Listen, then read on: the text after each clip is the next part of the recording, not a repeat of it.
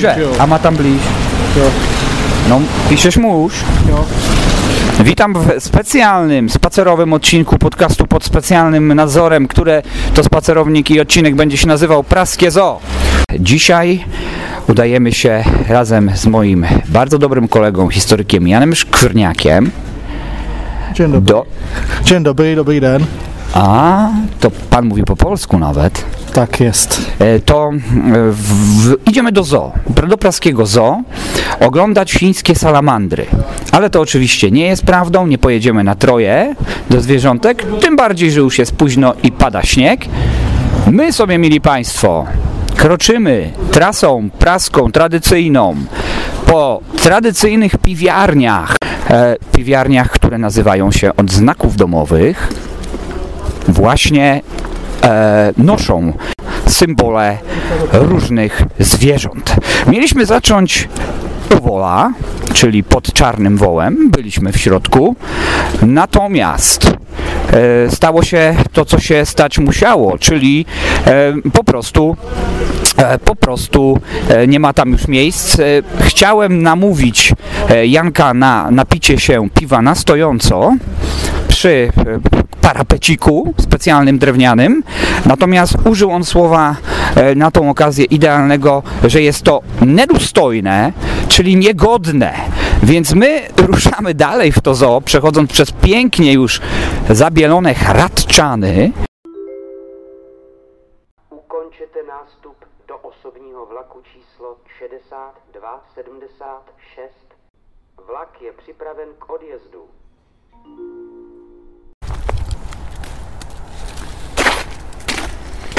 No ale, mili państwo, no nie bylibyśmy sobą, gdybyśmy troszeczkę nie powiedzieli jednak o wole. Cały czas oczywiście, przypominam, poruszamy się, chociaż nie tylko pewnie, jak znam taktyzowanie na takiej trasie. Poruszamy się po starych praskich piwiarniach, które swoje nazwy mają od przecież znaków domowych ze zwierzętami. Ten wół dzisiaj nie był dla nas łaskawy, natomiast no, trzeba powiedzieć jasno, to jest jedno z legendarnych miejsc, które to od wieków w zasadzie działa, a w XX wieku no to już zdobyło tą swoją popularność największą. Czemu się tak dom i knajpa nazywa?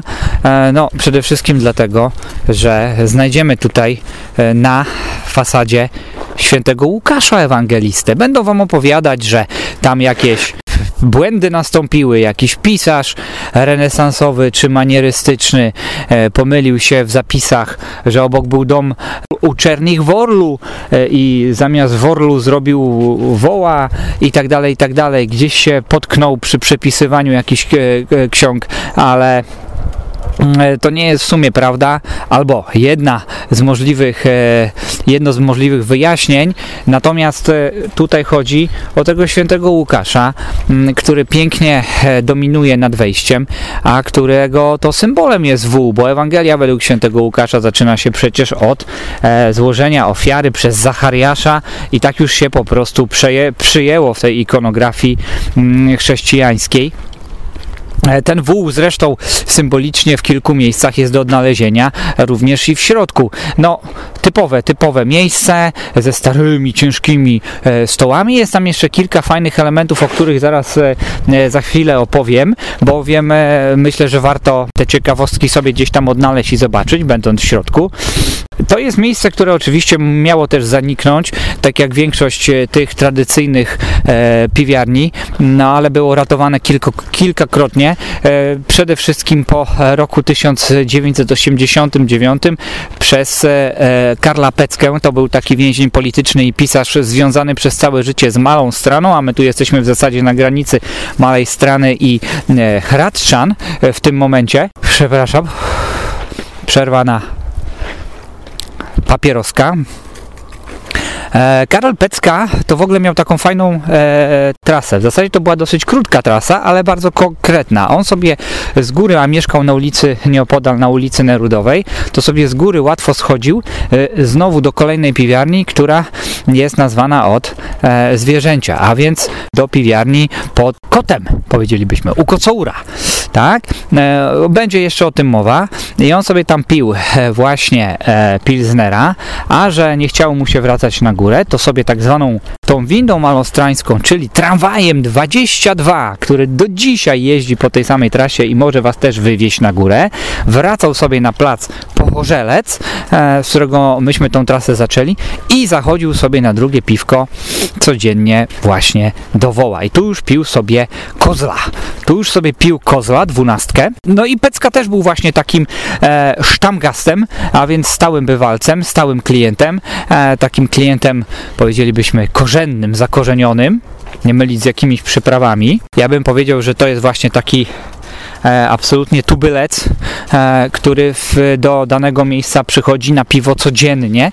Bardzo często zresztą widzicie w starych piwiarniach stół, na którym jest tabliczka sztamgast, sztamgasti, czyli generalnie jest to miejsce absolutnie zarezerwowane dla stałych bywalców i wy nie możecie sobie tam usiąść. Nawet jeśli to miejsce jest przez nich nieobsadzone, po prostu jest zarezerwowane, bo w każdej chwili może się pojawić tutaj sztamgast. Sztamgast też bardzo często jeszcze wcześniej niż wy otrzyma piwo. Tak sytuacja, wy wchodzicie, za minutę wchodzi sztamgast, wy zamawiacie sobie piwo, a zresztą w tych miejscach tradycyjnych w zasadzie nie musicie robić nic, wystarczy usiąść przy stole. I to też jedna z takich zasad i z takich porad, że po prostu nie latamy za tym kelnerem, nie latamy za tym wicepnim, czyli barmanem, ale też się używa takiego słowa teraz nowoczesnego, tapster. Osoba, która odpowiada tylko i wyłącznie za ten nalewak i stoi za nalewakiem. To są takie pojęcia, które warto znać. Ten wicepni to jest najczęściej wyspecjalizowany pracownik, który zajmuje się tylko i wyłącznie nalewaniem piwa i zajmuje się tylko i wyłącznie właśnie dbaniem o jakość tego piwa, o jakość, czystość szkła piwnego. To jest osoba, która czyści całą infrastrukturę, czyli wiczep, dba o to, żeby był tam porządek i żeby to piwo było najwyższej jakości, i zajmuje się w zasadzie tylko i wyłącznie nalewaniem i podawaniem czy pozostawianiem tego piwa, które roznosi potem obsługa z tego baru, z tego nalewaka. Oczywiście czasami też i wicepni w sytuacji, kiedy jest dużo gości, albo są to sztamgaści, jego znajomi, jego przyjaciele, to sobie właśnie w ten sposób również wyjdzie do nich i to piwo im zaniesie. To nie jest w jakiś sposób zakazane. Czyli sztamgast i wicepni to już wiemy. Przychodzili w XX wieku tam znani politycy, a to z racji tego, że jak wyjdziecie znowu z Woła, to zobaczycie, że jesteście na placu Loretańskim, gdzie po prawej waszej stronie, mając za plecami knajpę, jest przepiękny barokowy obiekt, a więc praska Loreta. Natomiast po lewej stronie macie największy pałac w całym mieście stołecznym, a więc Pałac Czerniński, który jest Ministerstwem Spraw Zagranicznych, i to Ministerstwo Spraw Zagranicznych zawsze przyciągało na piwo do Czarnego Woła całą wierchuszkę polityków, nie tylko zajmujących się sprawami zagranicznymi. Jeszcze wcześniej, zanim powstała Czechosłowacja, w Wole spotykali się patrioci, politycy walczący, ciemiężeni przez Habsburgów, zamykani często w więzieniach przez Habsburgów, a więc tak zwana mafia. Nie jest to mafia włoska, ale mówiło się tak właśnie na tą grupę polityków, na tą grupę działaczy patriotycznych, którzy po już założeniu Czechosłowacji, po roku 1918 staną się czołowymi postaciami tej sceny politycznej, odrodzonej. Zresztą jak pójdziecie troszeczkę dalej na plac Hradczański, tuż pod bramy Zamku Praskiego, no to po prawej stronie zobaczycie ojca oswobodziciela, człowieka, który się zasłużył najbardziej w tych czasach i został prezydentem, a więc prezydenta Masaryka na pomniku wpatrującego się właśnie w kierunku, patrzącego w kierunku Zamku Praskiego, w kierunku siedziby odwiecznej czeskich władców i czeskich prezydentów. Dalej idąc jeszcze, czy w sumie w symboliczny sposób wciąż kręcąc się wokół tego Czernego Wola, no to trzeba wspomnieć, że niedaleko stąd mieściło się więzienie, do którego byli u kapucynów po drugiej stronie zamykani właśnie przedstawiciele mafii, czy przedstawiciele wtedy powiedzmy tego ruchu narodowo-wyzwoleńczego i zachowały się zapisy o tym, że również z Wola niesiono im za kraty na pocieszenie od czasu do czasu jakieś piweczko. Nawet do tego stopnia, że jak ktoś wychodził z tego więzienia, no to przychodził do Wola i w jakiś sposób to, co na krechę dostał, regulował. No to są zasady, których się trzeba trzymać. A propos zasad i a propos stałych gości, tych sztamgastów, no to znajdziecie u Czernego Wola jeszcze bardzo ciekawą rzecz, a więc takie małe tabliczki, kamienie milowe spotkań sztamgastów, które się odbywają do dzisiaj u Czernego Wola, chociaż oczywiście się ta cała kompania troszeczkę zmniejsza. Generalnie chodzi o to, że są to członkowie takiego stowarzyszenia, takiego klubu właśnie, który się u Czernego Wola spotyka od 48, a teraz to już pewnie 50 nawet lat. Widziałem taki dokument, który powstał mniej więcej 2 lata temu, w którym to oni się prezentowali przy piwku, oczywiście, starsi panowie, bardzo przyjemni, a więc te tabliczki, gdzie będziecie mieć 1000, 1500 i tak dalej, to są te, można powiedzieć, tabliczki pamiątkowe, upamiętniające te takie okrągłe, celebrowane posiedzenia. W momencie, kiedy oni występowali w tym dokumencie, to w zeszytach, w swoich zapiskach, notatnikach mieli ponad 1240 posiedzeń. Co tydzień się spotykają, łatwo obliczyć, ile mniej więcej mogą mieć teraz. Łatwo ich poznać, bo mają na samym środku coś w rodzaju takiej skarbonki. Ta skarbonka jest po to, że gdyby ktoś się chciał do nich dosiąść, a czasami dopuszczają jeszcze innych gości specjalnych, można powiedzieć, to wtedy musi zapłacić 20 koron. Nie wiem, czy to wciąż jest 20 koron przy tej inflacji, ale trzeba im wtedy wpłacić na rzecz tego klubu, prawdopodobnie na konsumpcję dalszą, właśnie symboliczną kwotę. Także gdyby ktoś ich widział, chciał z nimi porozmawiać albo przynajmniej w jakiś sposób zaznaczyć, że wie o co chodzi, to niech im do tej skarbonki, kasiczki coś tam po prostu wrzuci. Nie byłoby Wola ani różnych tych innych piwiarni, gdyby właśnie nie ci wspaniali Wiciepni i tam Bohumil Landergott, jak trwoga to do Boga, niektórzy się zwrócą do Karla Gotta, niektórzy do Landergotta, to jest już oczywiście tam niedziałający, ale legendarny Wiciepni, który też zasłużył się bardzo mocno, można go zobaczyć na różnych starych zdjęciach z takim wspaniałym czarnym wąsiskiem. Zresztą bardzo często ci Wiciepni to się odznaczają właśnie takim wąsiskiem, chociaż to nie jest absolutnie żadna zasada. Pamiętajcie o sztamgastach, pamiętajcie, by im nie przeszkadzać, a jeśli chcecie u Wola ich wspomóc, to miejcie przygotowane jakieś drobne. Ruszamy do następnego zwierzęcia, a będzie to hipopotam. Albo jak to jest po czesku, hroch. Hroch. A jak skorzystam jeszcze z okazji, że możemy co prawda patrzeć na przepiękny kandelabr z gazowym oświetleniem, ale mam jeszcze prezent dla swojego praskiego przyjaciela, który przywiozłem z Polski i oficjalnie mu teraz po drodze, chyba się tu nie wywrócimy zaraz na tym dosyć śliskim chodniku, dochodząc już do ratusza hradczańskiego z czasów Rudolfa II, ale to, przepraszam, nie jest aż tak ważne. Przekazuję mu niebieską foliową torbę, najzwyklejszą, a w środku jest polskie złoto. Proszę bardzo. Dziękuję bardzo. Proszę zobaczyć. Zobaczymy, co jest. Tak. W tym padającym śniegu otwiera, podnosi to, wynosi. O, Kabanowski, dziękuję bardzo, super. Jego twarz, jeśli miałbym ją opisać, promienieje teraz większym blaskiem aniżeli cudowne lampy i kandelabry hradczańskie. Jest to prezent, powiem to oficjalnie, od Twoich przyjaciół Pawła i Bożenki. O, dziękuję bardzo i też pozdrawiam do Warszawy. A ja zapytam wprost, czy to prawda, Panie Janie, że Pan bardziej kocha kabanosy niż dziewczyny? Nie, to nie jest prawda.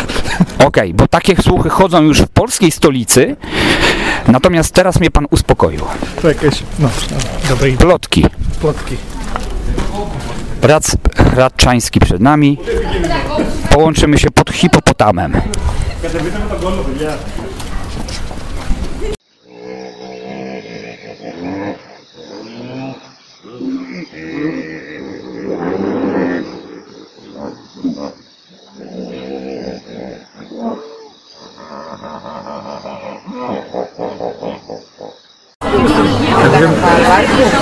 Normálně můžete kecat dělat všechno. Ještě ambient. Tak na zdraví, čau. Momencik, czas na łyk.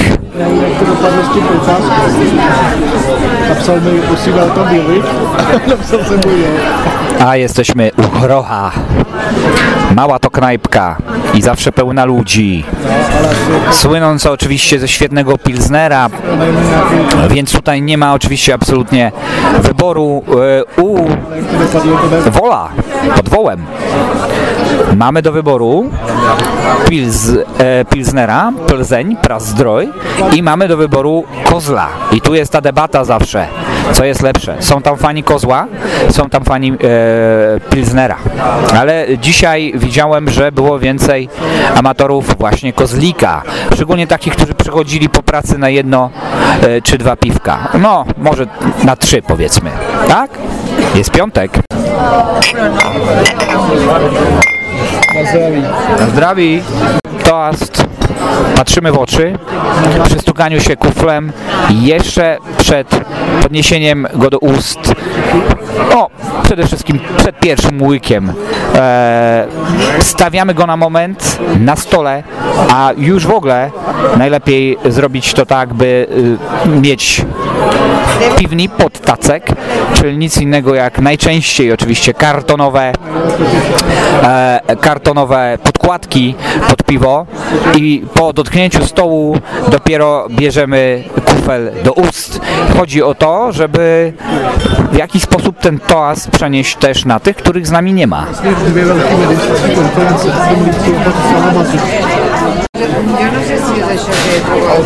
No.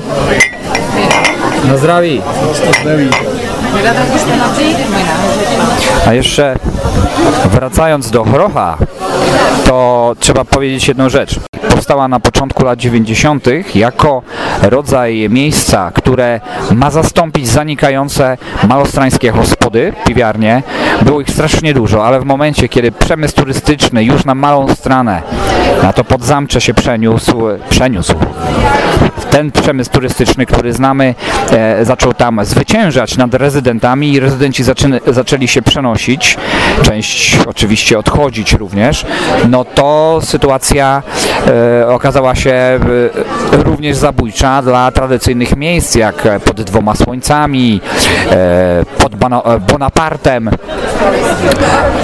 No, ten Hroch nie istniał do połowy lat 90., ale żeby ten klimat hospód malostrańskich oddać, to zdecydowano, że taka tradycyjna hospoda malostrańska z dobrym piwem i z dobrym jedzeniem, bo tutaj te mięsiwa golonki, czyli koleno, jak najbardziej można polecić, ale zdecydowano, by to miejsce nie było skansenem, ale było w jakiś sposób odzwierciedleniem tych wspaniałych tradycji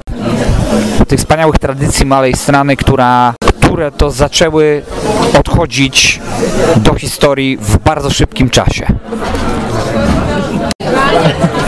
No jest taki serial Młody Indiana Jones, który jest chyba z lat 90., z początku lat 90., który się, jest kręcony w Pradze i to w takiej tej Pradze postkomunistycznej, więc tam te budynki są takie no, niezadbane, stare, nie mają nowych fasad. Więc... Ale to było kręcone tutaj na Małej Stranie?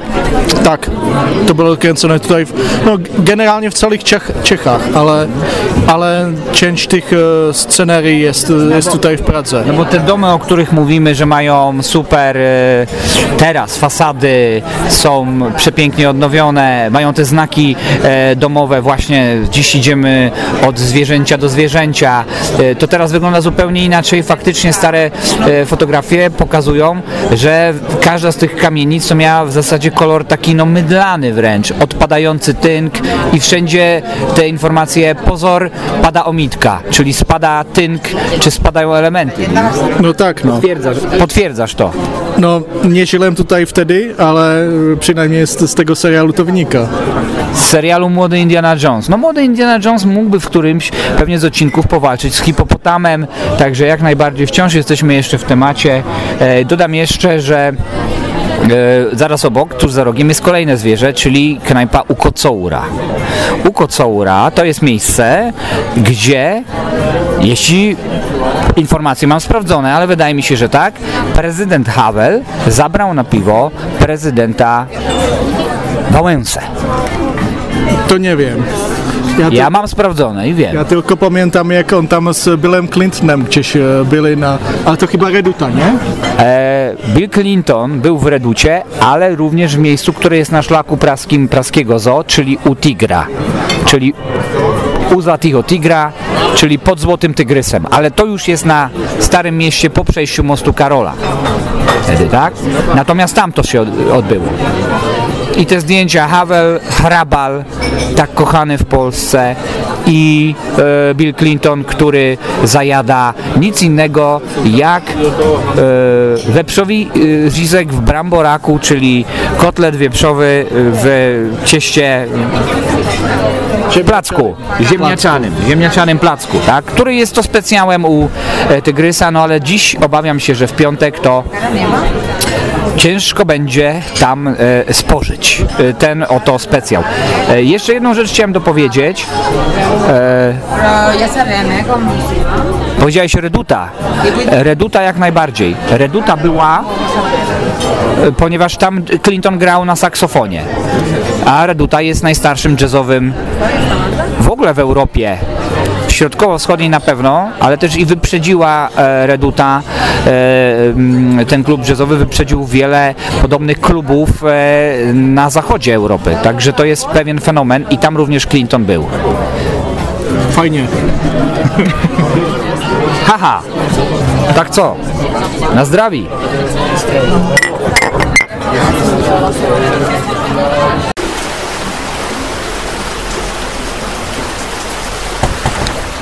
Idąc szlakiem Praskiego zoo, teraz bonus.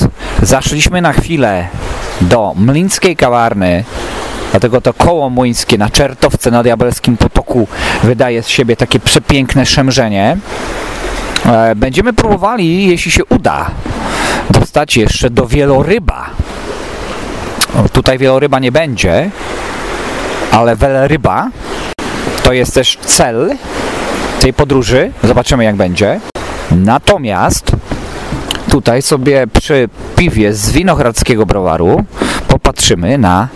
popatrzymy sobie na jedno z dzieł Dawida Czernicho, a więc na jego kontuar, bar z epoksydu i na wszystkie śmieci, na jego zużyte prezerwatywy, które sobie umieścił w swoim headquarters.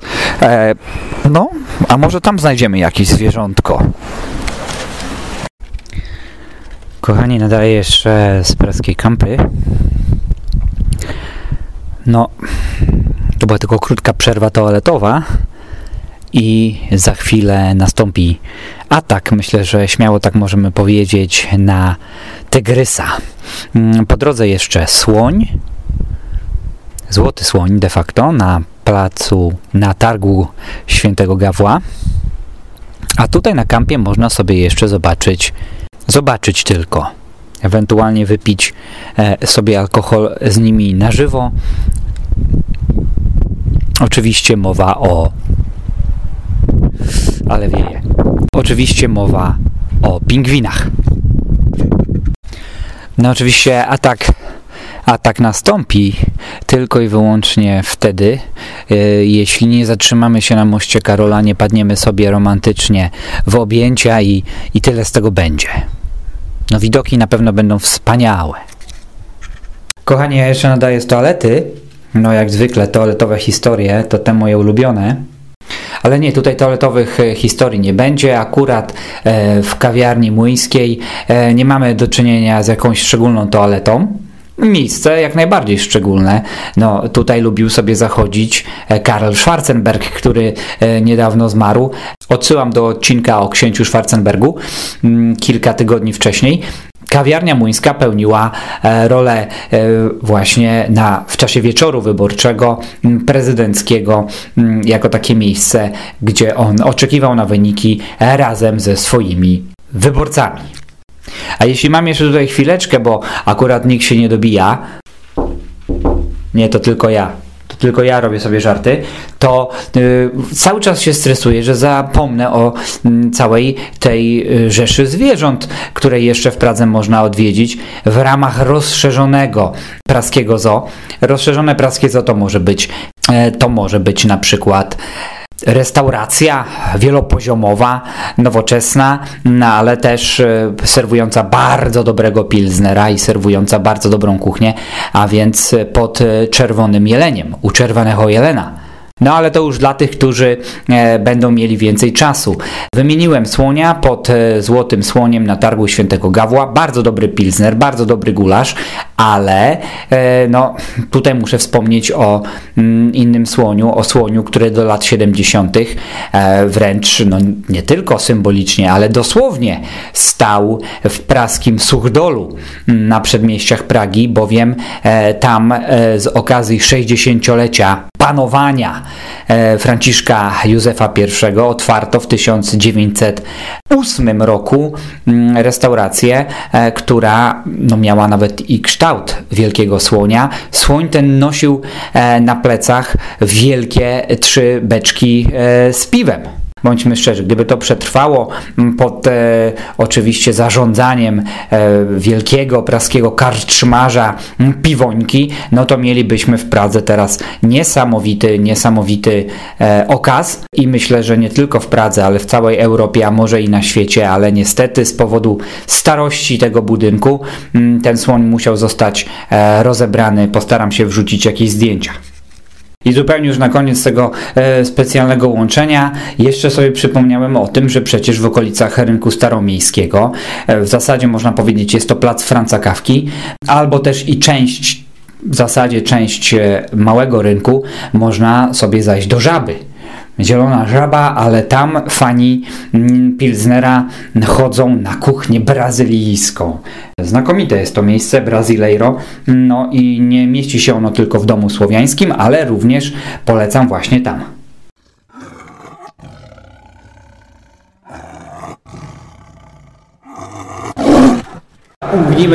Udzielamy mali rozruch, a spadki. Także co? O, to jest ambience.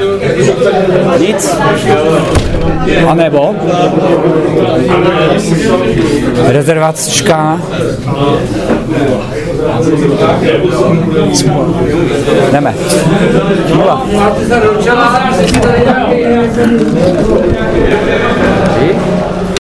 No, ja już w domu, w ciepełku, co ma wisieć nie utonie.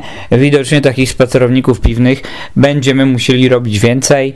Piątek i taka wesoła gromadka jak my, to raczej nie był idealny moment na to, żeby wszystkie miejsca na trasie zobaczyć. No, myśmy zaszli sobie jeszcze do pobliskich Wejwodów. Tygrys został niezdobyty. Ambient tylko tego miejsca można było przez momencik usłyszeć. Ja myślę sobie, że nic straconego. Godzinami można opowiadać anegdoty o U Zlatého Tygra, który jest takim chyba no, głównym miejscem na trasie Praskiego Zoo jak najbardziej. A ja sobie przypominam, jak mówiłem też, że przed chwilą byliśmy jeszcze u Wejwodów, że to jest ten moment, a nagrywamy to jeszcze wszystko przed świętami, to jest ten moment, w którym mój dobry znajomy, Prażanin, rusza na taką no prawie, że już wigilijną trasę piwną, pilsnerowską po Pradze i spotyka się raz do roku, zazwyczaj im wychodzą te spotkania razem ze swoimi kolegami jeszcze ze szkoły podstawowej, utrzymują znakomite kontakty i rozpoczynają na placu Wacława, na mostku, dokładnie u Pinkasu, potem idą właśnie do Wejwodów, potem idą na następnego pilsnera do Złotego Tygrysa, a następnie, zanim przejdą jeszcze przez most Karola, idą do U Rudolfina. To również jest stare, tradycyjne miejsce ze znakomitym pilsnerem. U Parlamentu też jest niedaleko, można sobie skorzystać, znakomity pilsner. Od Rudolfina idą już przez most Karola na lewy praski brzeg. Tam zaliczają jeszcze oczywiście Hrocha, hipopotama, o którym była dzisiaj mowa. Po drodze mają jeszcze malostranską besedę, gdzie też jest bardzo dobry pilsner. Miejsce odwiedzane przez posłów, senatorów parlamentu czeskiego i wdrapują się na sam koniec jeszcze, no to musi być radocha, właśnie do Czarnego Woła. Muszę przyznać, że znakomity pomysł w takiej przedświątecznej, zimowej scenerii, jeśli się tak jak w tym roku zima postara, to musi być to magiczne spotkanie przy piwie ze starymi druchami, opowiadanie sobie o tym, co się przez rok zmieniło. No może ktoś zapytać, ile takich piw można wypić w czasie takiego bożonarodzeniowego spacerku. Oj, wiele. Czy tyle, ile wynoszą z piwnic u Pinkasu aż na drugie piętro ich wiczepni, barmani, którzy co roku biorą udział w takim konkursie, z całego świata ludzie przyjeżdżają, w konkursie, który się nazywa Koszmar Pinkasa.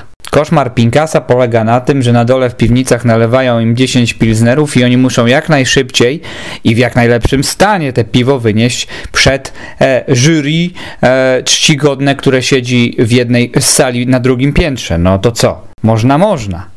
Także kiedyś było 15 piw w tym konkursie. Dyszka może pęknąć spokojnie, tym bardziej, że jeśli ci panowie idący tym szlakiem wezmą sobie pod uwagę i do serca słowa nieodżałowanego aktora Władimira Mensika, o którym już była mowa i będzie jeszcze mowa nieraz, to no, na pewno nie wracają od razu do domu, ale przynajmniej na drugi dzień, a może i po 2 dniach, kiedy są już świeżutcy, odświeżeni, pachnący, tak, bo Mensik miał taką zasadę, że lepiej zniknąć na kilka dni, nie daj Boże nawet na cały tydzień, ale przynajmniej wrócić już gotowym do życia, do rodziny i do żony. No jak jesteśmy jeszcze przy tych ilościach, to w Tygrysie byli tacy, co wypijali po 20 i więcej nawet, a potem jeszcze jechali i operowali w szpitalu więziennym na Pankracu.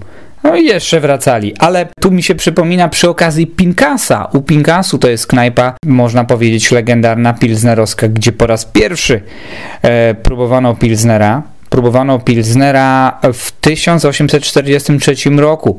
No już w zasadzie w kwietniu 1843 roku, a więc no niecały rok po uważeniu pierwszej warki tego najlepszego piwa na świecie, ale tam też doszło do tego, że no to piwo było przede wszystkim rewolucyjnie podawane. Jak już wspomniałem, te piwnice, z których wynoszą w czasie konkursu kufle piwa i biegną z nimi na górę, to no co zrobił Jakub Pinkas? Umieścił właśnie w piwnicach beczki z piwem, z pilsnerem i nie było tak, że zlewano do dzbanów piwo i roznoszono po salach, ale bezpośrednio w kuflach niesiono je prosto do konsumentów, a więc no tu już ta jakość się pojawiła, tak? Wiadomo, że to piwo było gorszej jakości, kiedy nalało się do wielu dzbanów, rozdało kelnerom i oni szli i rozlewali to potem dalej w szklanki czy kufle gościom, tak? No, nie dziwmy się, że potem powstaje tam słynna grupa 100, czyli to była grupa piwoszy, która na przełomie XIX i XX wieku była w stanie przez jeden dzień wypić 100 piw u Pinkasa.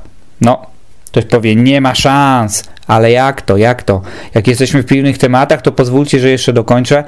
Był taki, może mniej znany rzeźbiarz czeski, Vilém Amort, i to on był, można powiedzieć, centurionem wśród centurionów, setnikiem wśród setników. Udało mu się wypić nieraz 100 i ponad nawet 100 piw dziennie. To wychodzi mniej więcej od tam 7 rano do wieczora, kiedy on już się usadawiał z samego ranka na takie posiedzenie, co 12 minut jedno piwo. No to ocencie sami. Tak? Vilém Amort, rekordzista, ale tam była cała grupa ludzi. Ten klub 100 się rozszerzał właśnie z tego powodu, że to piwo było tak smaczne i jest wspaniałe do dziś. Ja myślę, że nie raz jeszcze porozmawiamy o tych tematach. Mam nadzieję, że mimo tego, że pod względem jakości to był pewnie szalony odcinek, spacerowe zawsze takie są, to jeszcze nie raz wrócicie do tych spacerowników, a ja obiecuję, że w nowym roku pojawi się ich więcej. Dzięki za uwagę i ahoj!